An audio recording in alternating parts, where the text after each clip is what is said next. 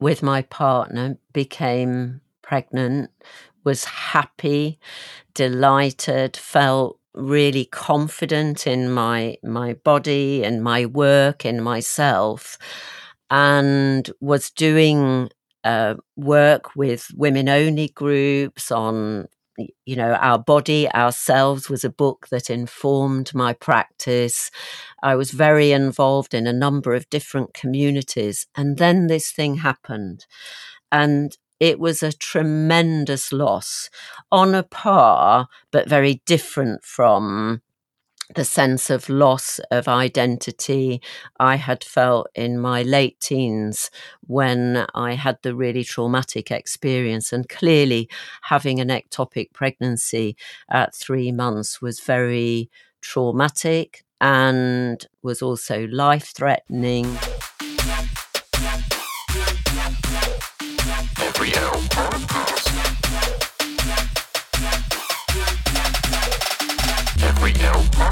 Welcome, ladies and gentlemen. I'm your host, Matt Brown, and you're listening to the Every L Podcast. Each episode, we'll have a different guest come on and talk about when life hands you an L, is it really a loss or is it something else? Because not every L is a loss. So sit back, relax, or do whatever you guys do to get comfortable as we get into this. Let's go.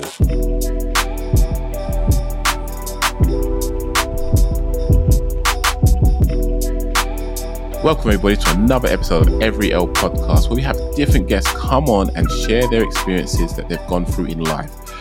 If you don't understand the concept of what an L is, an L, if you look at it in binary terms in life, you're either going to win or you're going to lose. You might stack things up in a certain way. You've done all the prep work, all the groundwork, the occasion comes, and you just flop. It just doesn't deliver like you want it to. And that feels like a major L that you're holding. And you, at that point, you might want the earth to open up and swallow you in, or just to curl up in a ball and not see the world for the rest of the year. Whatever it is, it's not a good feeling. But it doesn't necessarily mean that L that you've caught at that moment will always be a L later on in life when you look back. And that's what we're going to talk about with these various lovely guests that I have on. And I'm so grateful for each and every one of them for taking the time out to share these stories and to be as open and honest and to help other people feel less alone. Now, as I say, as always, because it's very cliche, but it's so accurate, I have another fantastic guest.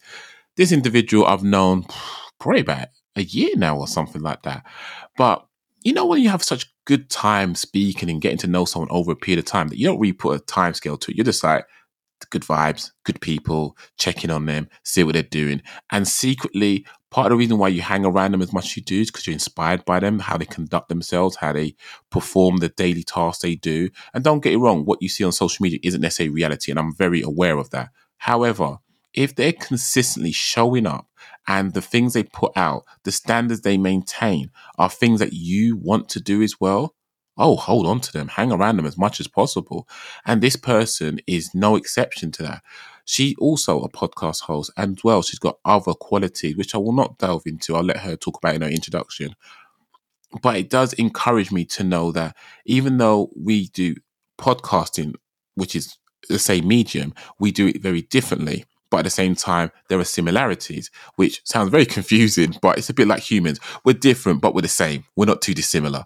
And I take so much away from what she does. I love how she presents herself. I love how she's catering for a demographic that may not know they need to be catered for and giving hope to those that are trying to break out of wherever they are in their life their career and want to step into another realm, but don't know what that looks like.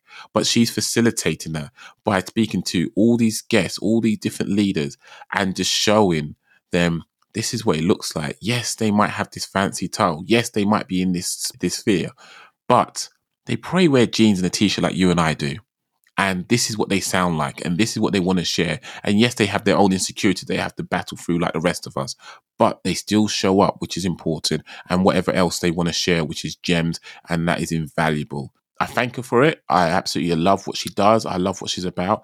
And so so so grateful for her taking the time to come and jump on the podcast today.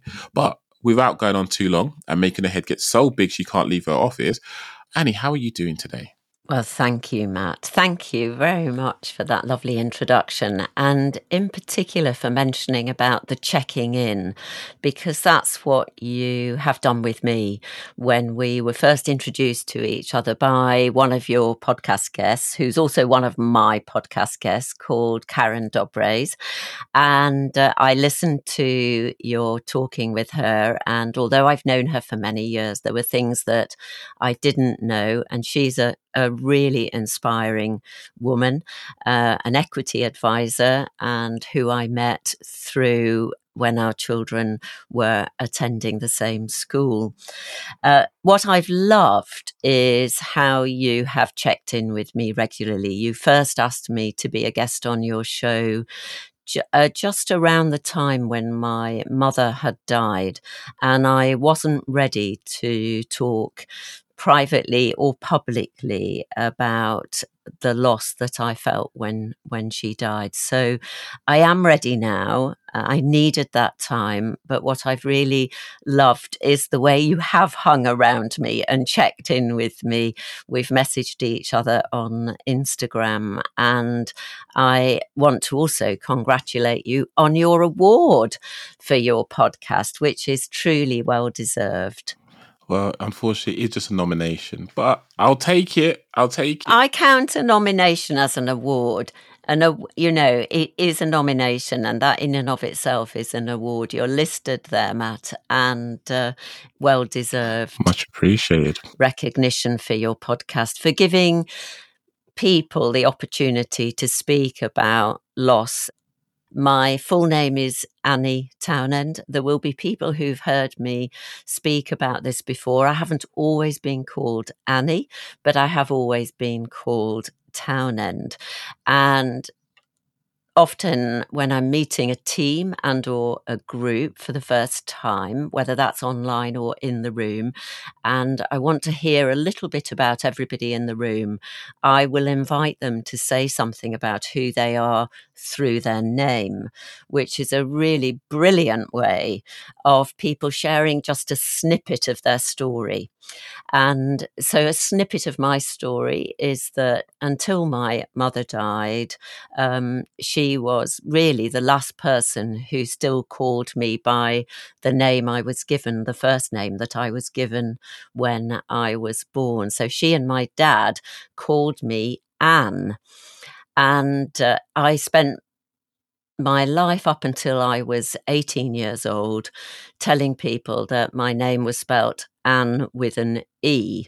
I changed my name officially when I was 18, and that came about, and perhaps it will be uh, reflected in some of what I share today around losing myself and finding myself. And when I found myself, I, or began the journey at that time, I felt myself to be an Anni, and that's Anni with an I, no E. So it was only when I was introducing myself to a team a, a few months ago that I thought, oh my, I spent my first 18 years saying I'm Anne with an E, and I've spent the rest of my life saying I'm Anni. That's no E. But I think that's relevant. And a few, probably a couple of years ago, I was described by an HR director to their chief exec as experienced and edgy. And I think that I am. I am very experienced, and I think I do bring a bit of edge. And from permaculture and from the gardening world, um, which is important to me, although I would never describe myself as a gardener. Being outside in nature is very, very important to me. And in permaculture, there is a phrase which is about growth happens at the edges. And I think many of my lessons from loss and my learnings, which are ongoing, have come at the edge um, of ex, you know, when I've been at the edge. So I will talk about that too. That, I like that.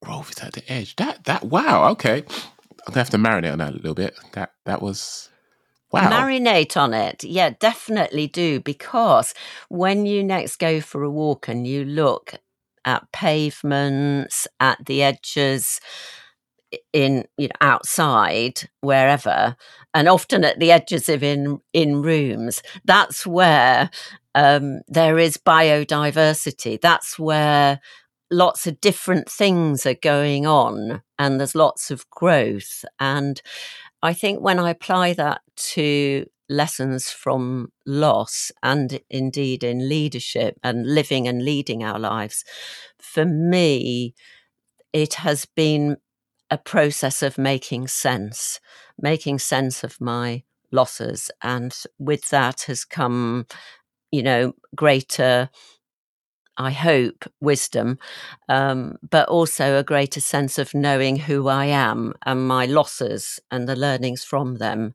being part of who I am something that I learned a few months ago from a webinar that I was invited to uh, co lead with a colleague. And I was asked to describe myself, and I didn't describe myself through my name. What I did ha- was asked to do was to describe myself in um, physical terms so that those people who weren't able to see would be able to have a sense of who I was. So I thought I would do that as well and let your listeners know that I live in the UK and I've mentioned the garden already. I am in my shed in the garden in East Sussex. I'm in my summer house, that helps. That's great. Where is your garden, Matt? Where is your summer house? In Essex. In Essex. Mm. Brilliant. I didn't know where you were based, so now I do, which is great. I'm a white woman. I have grey hair and I am wearing a pale grey t shirt. Um, what I do, you've already alluded to the fact that I work with leaders and my podcast, Leaders in Conversation with Anni Townend, is an opportunity for leaders to share their stories. And I partner with leaders and their teams, helping them to create a safe environment in which people can have conversations that matter and to do that with curiosity, care, and courage. And you could put in love there. So, curiosity, love, and courage. I'm talking about the kind of human to human felt experience of really caring about each other, which is really important to me, as is helping leaders to find ways of creating safe environments. And that will become clearer, I think, in what I'm going to share with you about the lessons I've learned from loss. One of the biggest lessons that I've learned about noticing loss came from one of my trainings that I went on many years ago. And the training itself was not especially engaging. And we were all sitting in rows and we were taking notes, and it was a slide led uh, lecture. And when the facilitator lecturer opened up for questions, there was somebody in the audience who asked the question This is all well and good and sounds great.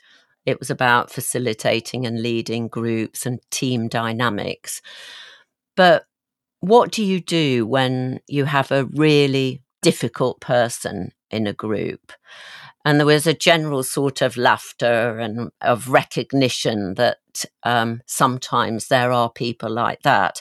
And the lecturer and facilitator paused, quite a long pause, and said, There's no such thing as a difficult person. There are only people struggling with loss. And that really resonated with me, Matt, because I thought when I'm struggling with loss, I can be difficult. I find myself difficult. It has been difficult. And it's helped me to really listen with curiosity, care, and courage to people when perhaps they've been awkward, difficult. Maybe they would have been described as difficult. And I've always held this in mind that there's a lot more going on than I could ever possibly know. And it helps me to bring that love, care, and compassion in the moment and appreciate that they have shown up, that they are there despite all that might be going on in their lives that they may or may not yet, like myself, have be able to talk about. And I'm very fortunate that I have had over the years huge support which has helped me in making sense of my losses and to learn from them. And not everybody has that. And I hope that people listening today, but also listening to your other wonderful guests will, will feel reassured by that as well. That they can get support from listening to other people's stories. I certainly have. Amazing. When you mentioned about difficult people, I was thinking, right, if I was in that situation, one of my answers would have been someone could consider you as a difficult person because you're, you know, you're disrupting the flow of the presentation. But if you offer the question, that's fine. But when it starts getting everyone else start getting on board, you feel like, hang on, calm down, people. Let's get back on track. But I feel like as well, people are going through a loss and it could be a loss of understanding because they were following it up until a certain point, and then frustration came in. They're like, "I don't know what I'm talking, what's going on. I don't know what you're talking about. I don't know what I'm talking about. Is even the right job for me anymore?" I feel at a loss. But it could also mean that the person is in a different place to where you are, and you have to meet them where they're at. And being a good leader should be able to identify that and say, right, those that can continue going on the path that I've set for you, keep going. I'm going to go and get this person, and it's not going to stand over them, towering over them like some parents do to a child and tell them off, like, what are you doing? It's sort of like, bend down. Hey, how you doing?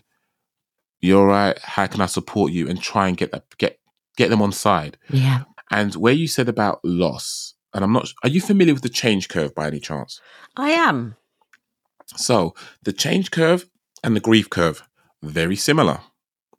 Because in my experience, you've got to adapt and accept your new reality or whatever the new process may be. And because you have to accept something new, it means you've lost what you already knew. And as a creature of habit, it's kind of hard to accept that because, like saying, I wake up in the morning at this time, I go here at that time, I do X, Y, and Z, I check out by that time, I'm going home.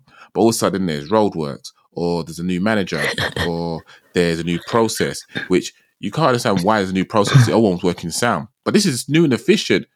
Mate, it's taking me at least 20 minutes extra to learn how to do it or whatever the case is. But your head is struggling. You're going through that. And for those that are listening, don't know what the change curve is, the change curve is a sort of roller coaster that you go through when new information or new situations presented to yourself. So in first instance, you go through shock, then you go through denial, then frustration, depression, which is the lowest point of this roller coaster. Then you go into experiment because you're kind of dipping your toe into it. Then you're faced with a decision whether you're going to continue or you're going to go back to not wanting to pursue this further. And then you've got integration, which is where you get in line with everything. And if you think of integration as you're approaching the motorway and you're merging into the main traffic. And that point, you've got to maintain speed. And if you can't maintain speed, it's not going to be a fun journey for you. But I don't know. Would you, after me saying that, can you see the connection between the two, or am I just going off on a whim here? I think the change curve and the grief curve are really helpful lenses to think about the experience of losing something, someone, of change, of loss, of grief and certainly have helped me along my way to make sense of loss and grief. And where I've come to now, Matt, is very much that everyone's experience of loss is different, and that the change curve, the grief curve, which um, is described beautifully by Elisabeth Kubler Ross in her book for anybody interested, um, is helpful, as is appreciating that each person's own experience of loss is very different. And what I wanted to talk about with you was um, the loss of confidence, of losing confidence, and finding it and resilience through my own experience. Because these are two things that have been woven closely together throughout my life. And I thought it would be helpful to talk about losing confidence, losing a sense of self and self belief, and what has helped me. And one of the things that along my way has helped me to make sense of of some of the experiences that I've had indeed was discovering that someone somebody had thought about this curve and uh, it helped me to make sense of it mentally whilst probably in my heart still having a way to go. And I love your metaphor of needing to be able to travel at speed to get on the motorway. And if you're not ready, don't get on it. You know, you might need a little bit longer in the lay-by and or in one of the the side roads. And and it's that meandering in the side road, stopping in a lay-by and and feeling a bit lost with grief that I think is very personal to to everybody. Definitely. I agree with that a nice metaphor, Matt, I must say. The you know, when you're not quite ready. Like when you first asked me to come and speak about loss, I was right in it. There was no way I was ready to uh, jump in the car with you and uh, head on to the the motorway. I wasn't even yet sure I was in the right lay-by. Yeah. Let alone, you know, the road. And that's the thing. I think it's important to have conversation because I think at that point, I don't even think I don't think at that point I knew your mum had passed. You didn't. I think it was just a conversation, and later when you let me know, and that was where yeah. it's like, that's fine, N- no harm, no foul. Mm. It is what it is, and I think it's important that we talk, but it is hard, and I think yeah. it's important to one. Let me go back with the change curve and the grief curve. All those things I mentioned to you in it, they don't necessarily go in that order. It's just as, as helpful. Yeah, it's a helpful guide.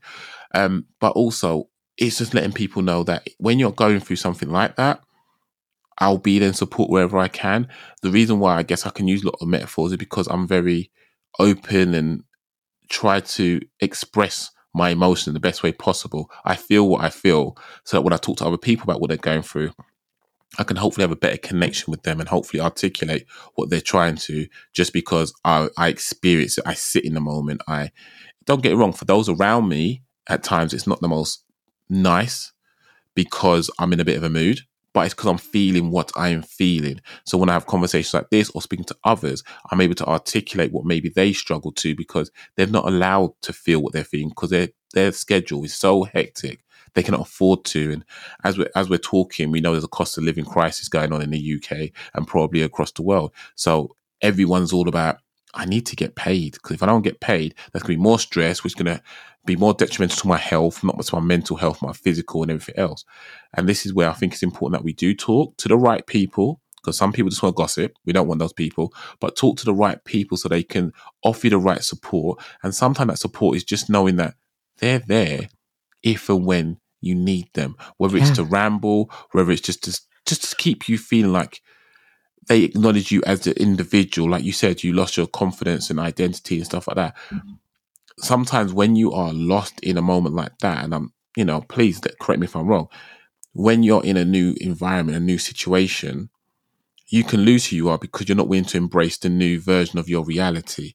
And that confidence, some people will not know who you are, but those that know who you are will continue to be there with you, sit with you, and be saying, when you're ready to drive, we'll drive.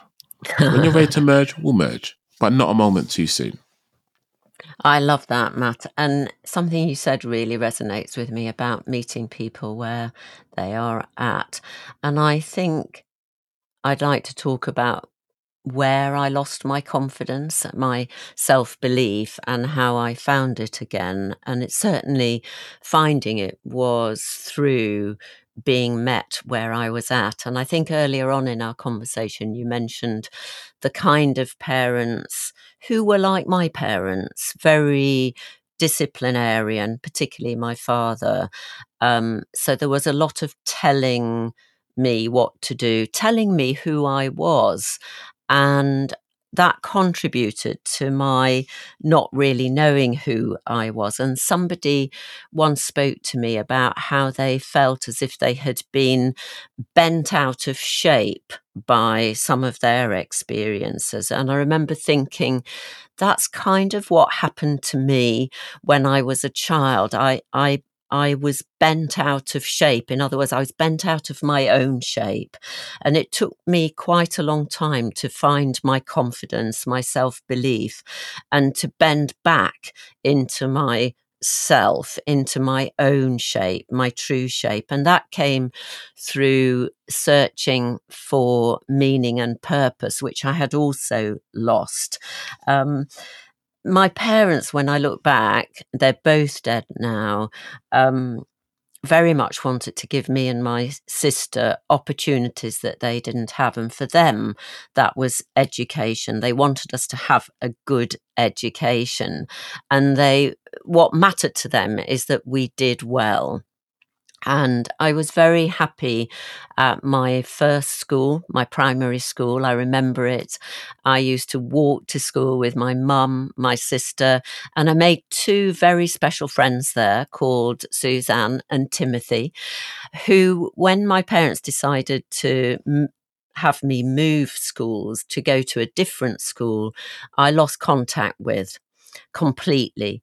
And instead of walking to school with my mum and my friends, uh, my father drove me to school um, in another town, the town in which he worked. And he was a very hard worker. They were both hard workers. And at the time, in the early 60s, having children uh, as they had me and my sister, my mum stopped working as a teacher and became a full time housewife. And looking back on that, she also worked very hard in the house, in the home, in looking after us as he did through his work. But they had very, very distinct roles. But what they they shared was this ambition for both me and my sister to do well and to go to a good school. And I think our primary school was a good school, but they decided, as I say, to move us to another school in a bigger town. And that's where my father drove me every day and my mum would pick me up. Sometimes after school, we would go and play on the the moors with my mum and grandma. I lived. I was brought up in Yorkshire. For those listeners who know, I was uh, born and brought up in West Yorkshire, near Halifax, and I'm a very proud Yorkshire lass, as they would say.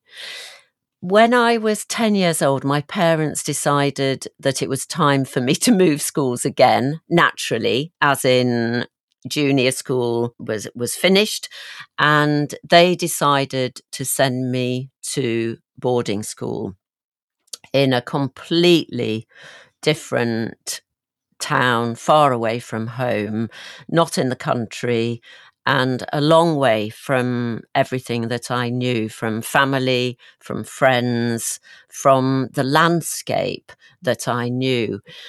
So it was my next big experience of loss. So my first experience of loss was the the change of school, losing two close friends who I remember to this day, and going to a school again where I didn't know people. When I arrived at the boarding school, I felt very, very different. I felt very lost. And one of the things that I consciously chose to do was to lose my accent. So, not that I had a really broad Yorkshire accent, and those listeners who are from Yorkshire will have already detected my accent. But when I was at, arrived at boarding school, the first thing that I noticed was that I didn't speak like others. And I didn't have the same shared experiences as them either.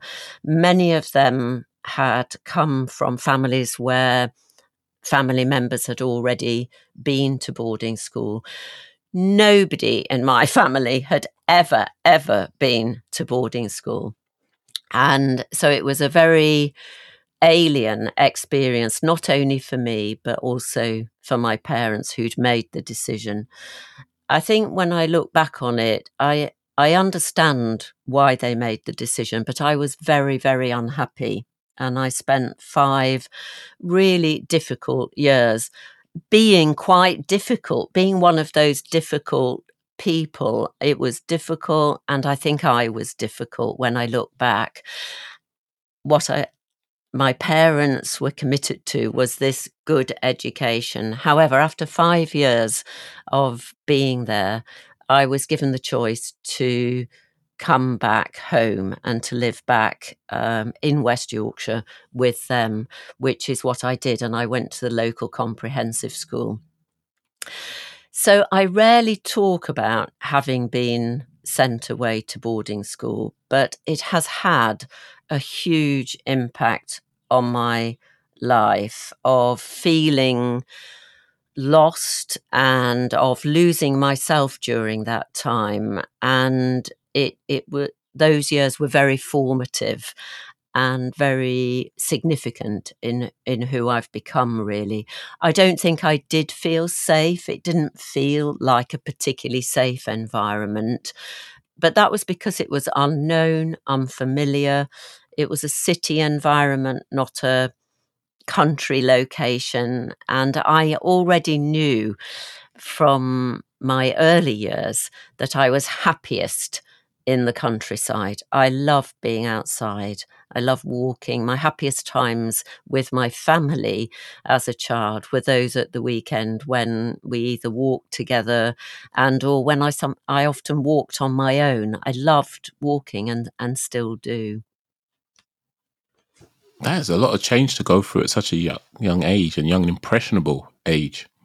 Did you react negatively or out of character? I say it with quotation marks, out of character, because you know you don't know what your character is necessarily. If, like you said before, what your parents would tell you was versus what you was was never aligned at that point. So, did you react in a negative way or out of character to all those changes? The answer is I don't know, Matt. I, I didn't know any different, really. And it was only, I remember visiting a friend from boarding school while I was still at that school and going to stay with her and her parents. And that was one of the first times that I realized other families were not as strict and disciplinarian and didn't have the same rules as our family. So my parents had very strict rules, which they themselves probably lived by, but certainly I felt I had to do as I was told and not ask. I've always been naturally curious, and this serves me well in my life and leadership. But probably as a child, it didn't always serve me well and it got me into trouble. So I was myself, but I was definitely bent out of shape. And when I when I came back home to live with my parents, it was difficult for them and for me because I'd had five years of being away and only being at home during holidays, which had not been easy, really. We'd had fun times, but they were also quite difficult fitting back in and not feeling like I did. Remember that I'd changed to a certain extent the way I spoke. So then my friends at the local church where my parents attended, they thought I was posh. And then when I went back to school, I had to remember to speak like I spoke when I was at school. So I felt this sense of not fitting in either at home or at school.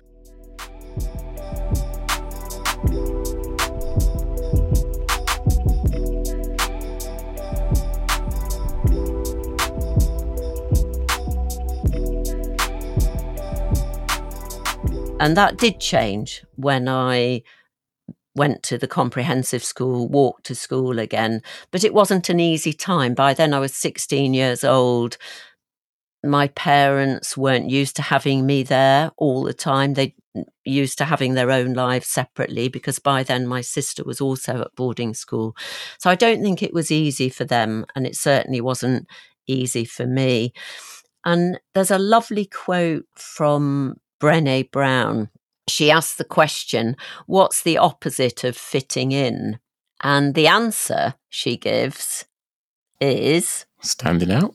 belonging. Ooh, I like that. I like that too. So I mentioned that because that's a really important part of what I think I had lost was a sense of belonging and something you said earlier, a feeling of being well met and of being met where I was at. I don't think I felt that in my teenage years and that's what I lost was a sense of who I am and of belonging, which um, I set about finding. Really insightful. So, do you think the fact that you had to effectively, and there's a term called code switching where you talk one way with one group of people and then you switch it up for another group of people, do you think that had a negative impact on you getting closer to your identity sooner rather than later? Possibly, Matt. I think that the importance of being well met, of difference, and of belonging were things that I became acutely aware of. I don't think I knew that I was that I had lost my confidence and resilience in who I was because I don't know that I knew I'd ever found it. It was only when I left the comprehensive school where I hadn't done very well and I didn't get into university to do what I wanted to do, which was art and English, a combined degree. And it was through my father, who at the time read a, a, magazine called Private Eye, and he spotted. I think he was quite desperate that I was going to be living at home for an extended period and keen for me to go somewhere, anywhere. And I was very fortunate. I got in on a BA honours degree in communication studies at what was then Sheffield Polytechnic.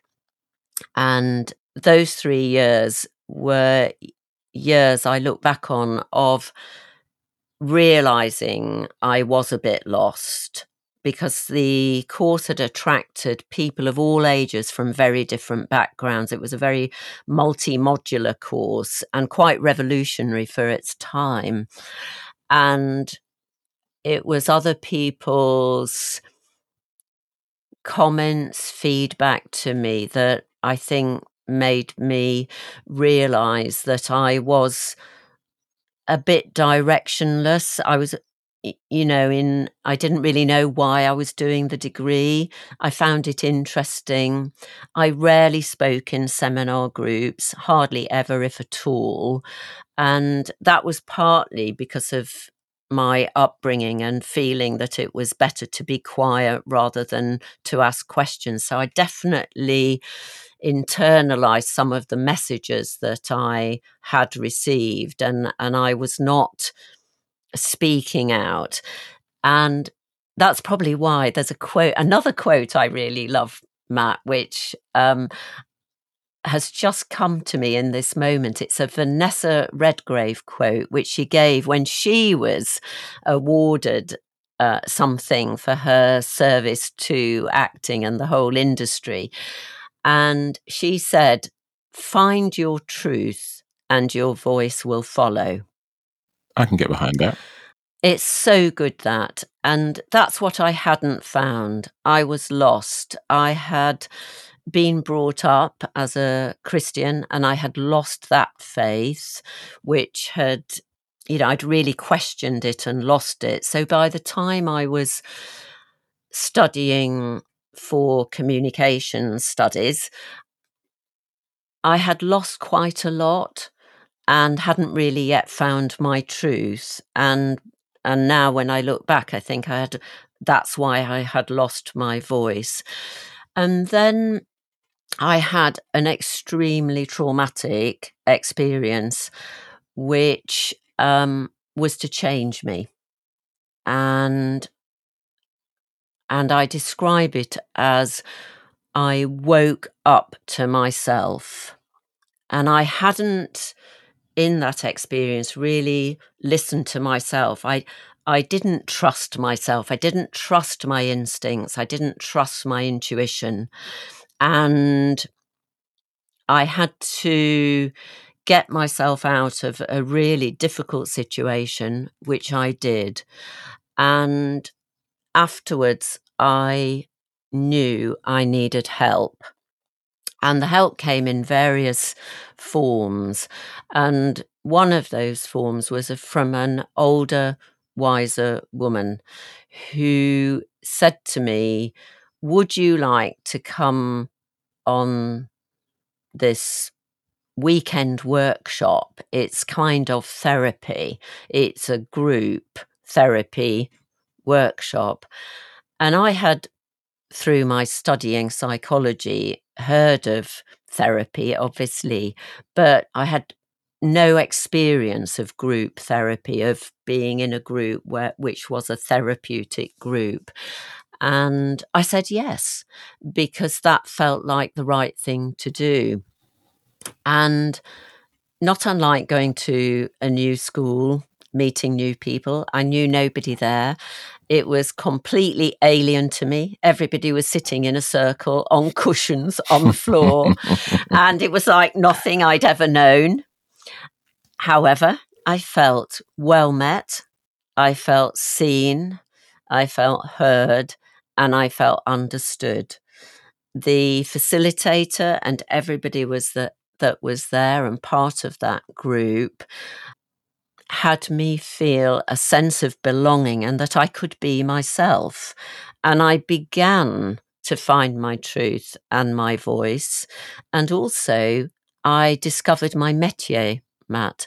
I realized I witnessed this facilitator. I described them, his name was John Heron, as a elegant facilitator he, with everybody that was there, created this very safe environment in which we did the work we had come to do, whatever that was, and in the way that we did it.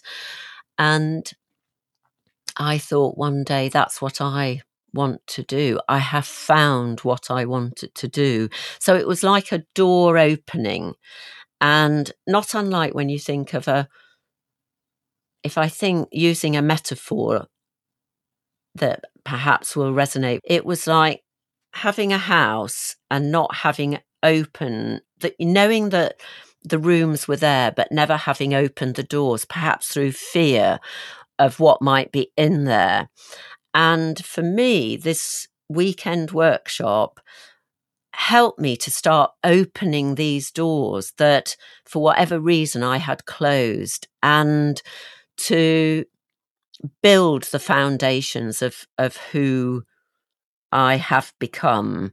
And it was at that time that I changed my name from Anne to Anni. So it's like you found your identity and you put it out there by saying, please do not address me as this because this is who I am and I feel empowered by that.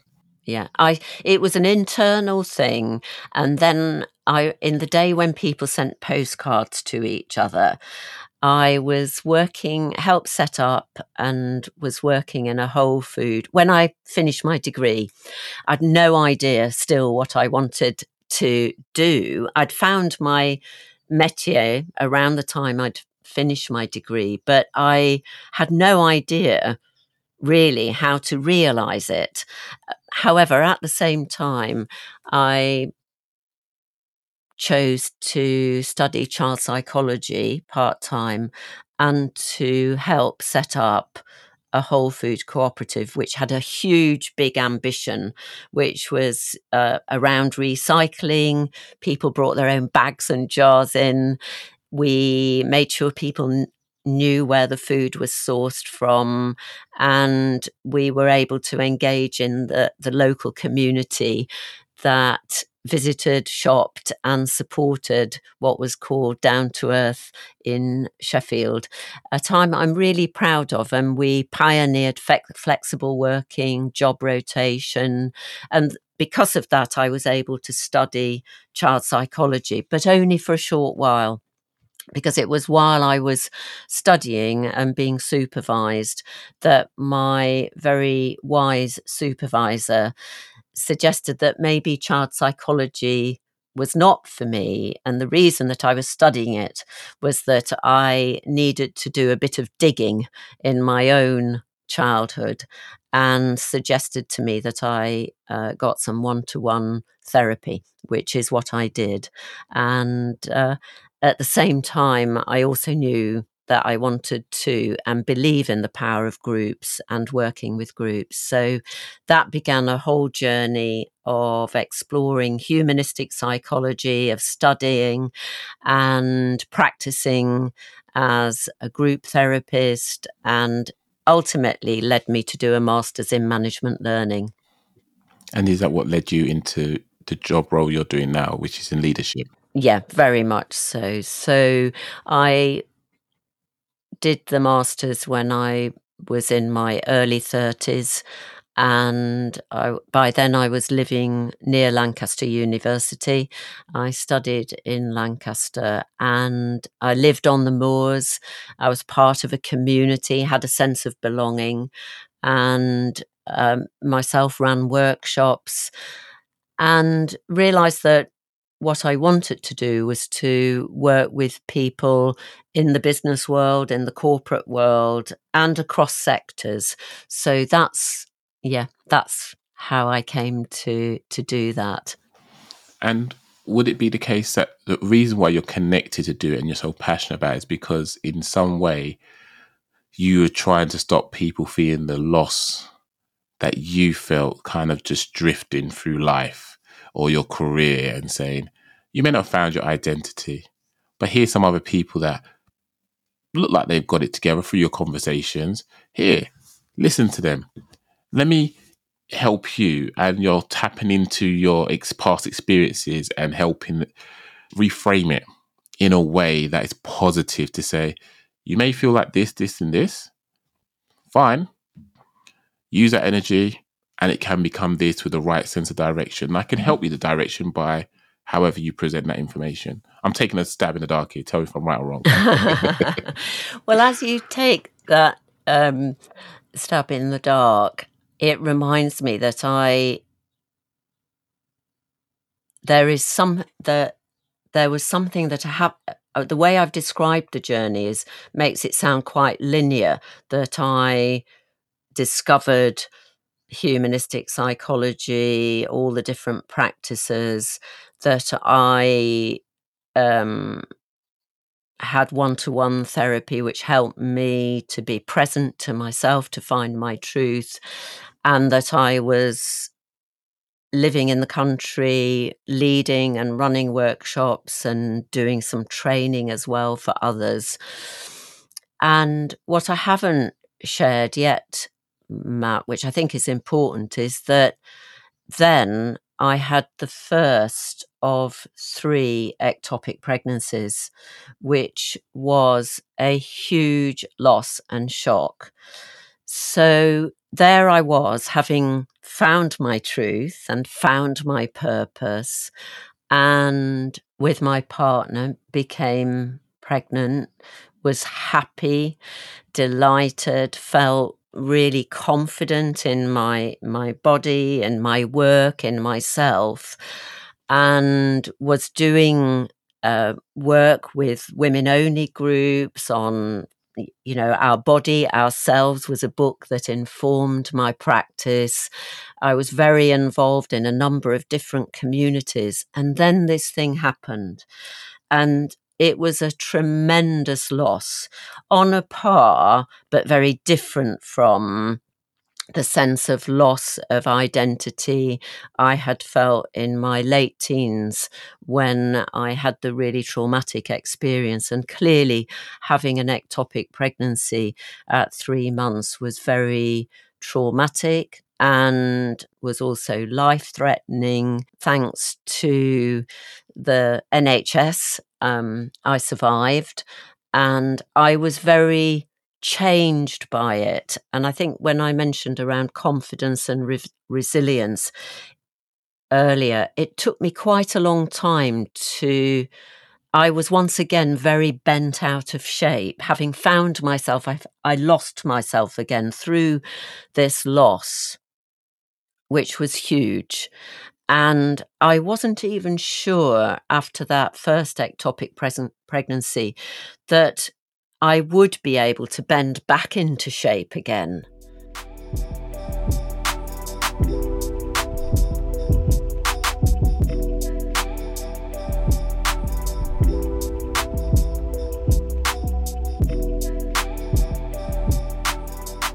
So, when you said, did that lead you to the work you did, the kind of the masters?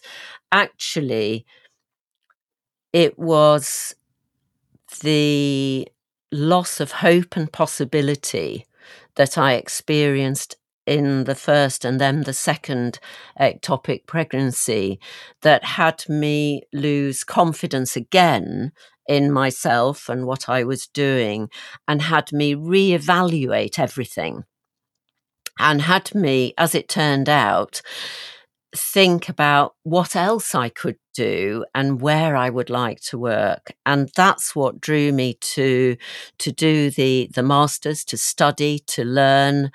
Because at that moment I thought it might not be possible for me to have children.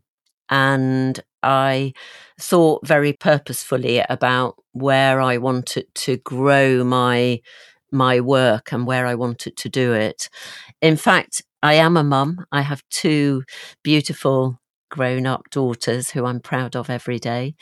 And uh, I'm very fortunate and again, very grateful for the help that I got along the way. I treasure them every day dearly. That is so beautiful. And wow, I feel like I need a part two just for that in itself. Gosh, look at you just dropping these massive, massive gems. I'm very conscious of time, so I'll ask you a couple questions. One of them would be What would you say to your younger self at your lowest point during what you've just described? What would you say to your younger self to help you push through and not give in, stop putting that foot in front of the other? What would you tell yourself so that you could hear the message of encouragement that will get you through that darkest days? I love you. I'm proud of you. You'll be all right. Do you think you'd hear that? I think I would tuck it away and I would know it and reach for it and eventually believe it. And would that be in your teens? Would that be when you're in your early 30s or during the pregnancies? Throughout life, actually, Matt. I think I reach into that. I think it's what I would have lo- loved to hear more of um, as a child. I certainly did hear it from my parents when uh, my relationship with them grew and grew. And t- about 10, 12 years ago, they moved to live close to me. And during knowing that they would be living their last years close to me, that I had a role to play in loving them, caring for them, and ensuring that they felt some of the things that perhaps we hadn't felt when I was growing up. I wanted them to feel as they were growing old. And so finding that love, particularly in our relationship towards the end of their lives. Not that it hadn't been there before, but really feeling it and hearing both of them say those things to me. I can remember having a doorstep conversation with somebody who is a writer and uh, sharing something similar about what we would have loved to have heard as children more. So maybe we did hear it, but we didn't take it in, to your point. Um, things got in the way. And I remember sharing with, with her what I would have loved to hear more of, but that I did hear now was that I was loved, that they were proud of me, and that they believed in me. And I do think, in terms of losing confidence and resilience, not only self belief matters, but the belief of others, particularly at those low points. You know, those low points, it's the sometimes at the edge, at those low points, it's the belief of others that has um, in me that has helped me to find my feet again. Uh, friends, family, and also being in nature has helped me to, you know, to find the confidence I'd lost, to rebuild my resilience, to knit myself together again with their help. And I really have experienced that and feel especially privileged and humbled um, to have been with my sister when my when our mother died she was one side of her, I was the other side of her. And I never really understood the phrase passing away, but it really did feel like our beloved mum passed away. And I think for both of us, it made us wish that we had been able to be there with my father when he died. They both my parents died where they want it to be, which is great. And both were, as we were, greatly supported by others in their end of lives and in their dying. If I could stretch through here and give you a big old cuddle, I really would.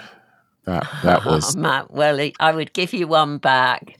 Oh, that that definitely hit me. That that was beautiful, and yeah, yeah, they did a great job in raising you. All the hard work, all the seeds they poured into you, they watered it, they dug deep to make sure that they was really, really buried into your being, who you are. The massive impact you're having, thank, thankfully, with the help of technology, the masses you're helping, they probably never knew. They hoped that you'd do great things, but they probably never knew you were going to achieve the greatness that you have and will continue to hit. So, well, Matt, I have to interrupt you there because my dad used to say, when are you going to get a proper job? Um, because I definitely didn't do what they expected and or wanted me to do, and certainly not what they had imagined for me. And uh, I think as I was growing up, I didn't. I, I really do recognize that they did the best with what they had got and wanted the best for me. I think I have parented very, very differently and but with the same intentions of loving and caring and being there uh, in a way that I didn't always feel that they were for me, but that we were able to find uh, within within each other and for each other, certainly in our lives. Well, the way I see it is like with my wife, with my kids. If I could say to God, "This is what I want," I want this, this, this, this, and this, and this. Are you sure? Yeah, yeah, yeah I want that. I would have got such a lesser version, lesser quality of life than the one that's provided to me. so, as much as they may not have understood what you did, or may not may not have appreciated, you know, the weight of what you carry, you smashed every expectations, and I know that for a fact. And I'm so grateful for you, and I know that because of what they poured into you, that's coming out. whether it be right or wrong, it's still pouring out Absolutely. because what you didn't necessarily agree with, you're then changing it in a different way. Agreed. If you agreed with it, you perpetuate it. So, love that Mm. for you and so grateful for this conversation. Thank you, Matt. Thank you for having me on this conversation and being such a great podcaster. I try, just trying to emulate you, that's all. So, if I could ask you for the next two minutes to share where you're at, what you're doing, how people can get in contact with you, because I'm sure people will be like, I want a part two. Can, can, can you just fill in some of these blanks for me? So, the floor is yours, young lady. Thank you. Well, I'd love a part two with you, Matt. And of course, you're going to be a guest on my podcast. So, for listeners who would like to tune in and listen to guests I've already been in conversation with, do check out Leaders in Conversation with Anni Townend. The other place to find me is my website, Anni Townend. That's Anni without an E and Townend without an S, annitownend.com. And, or you can email me directly at anni at annitownend.com. And I look forward to interacting with you, to any of your listeners. Um, I wish you well in your journey of making sense of loss, of living your life and your leadership. And I truly look forward to connecting with you. That was beautiful. Folks, you know how it is. I, I am just gobsmacked be able to have conversation with people like this. And I guess for people that don't know much about Anni, with Anni, it's the fact that she just she her consistency, like even her branding, her website matches her podcast. All of that is the consistency is real. She in her episodes, she thanks the editor. I should thank myself for editing. Thank you, future Matt, for editing this podcast you did a great job. You know, she she always giving flowers out, and that is just so beautiful because I think not a lot of us do it. We always wait into the person's past and we give them flowers in their tombstone, which is no good to them at that point. She gives them their flowers. She's such a strong individual, and that phrase says, "You never meet your strong person with an easy pass." And this, even though it was a tip, the smallest tip of the iceberg, kind of gave you an insight into what she's had to overcome, what she's had to navigate, and it's made her the version of herself that she is today. And the beautiful thing about it is she's still growing, evolving, and willing to learn and change and adapt accordingly. She didn't give up when she had those pregnancies that didn't come to fruition, unfortunately. But then here she is with what she has. She may not have had the best relationship with her family, but she still pushed on and thankfully it became something beautiful still. There's a lot of things that she's had to overcome. She took a course that thankfully the lecturer said to her, "Mm, this ain't for you. It- and sometimes you need to have those honest conversations, which may not sound nice at the time, but the long term results are right for the individual. And I think, if nothing else, folks, just take the honesty. And if you have to re listen to it, so be it. But I think there's so much value in what's been communicated today. And I can't thank Anni enough for sharing. Hopefully, she will come in for part two. But as you guys all know, I'm a big fan of saying to you that your right now is not your forever. So please not dwell in it for too long, longer than you need to. And there's nothing about a caterpillar that tell you it's going to be a butterfly. Any stories tell you that in abundance. So look after yourself, and I look forward to seeing you in the next episode.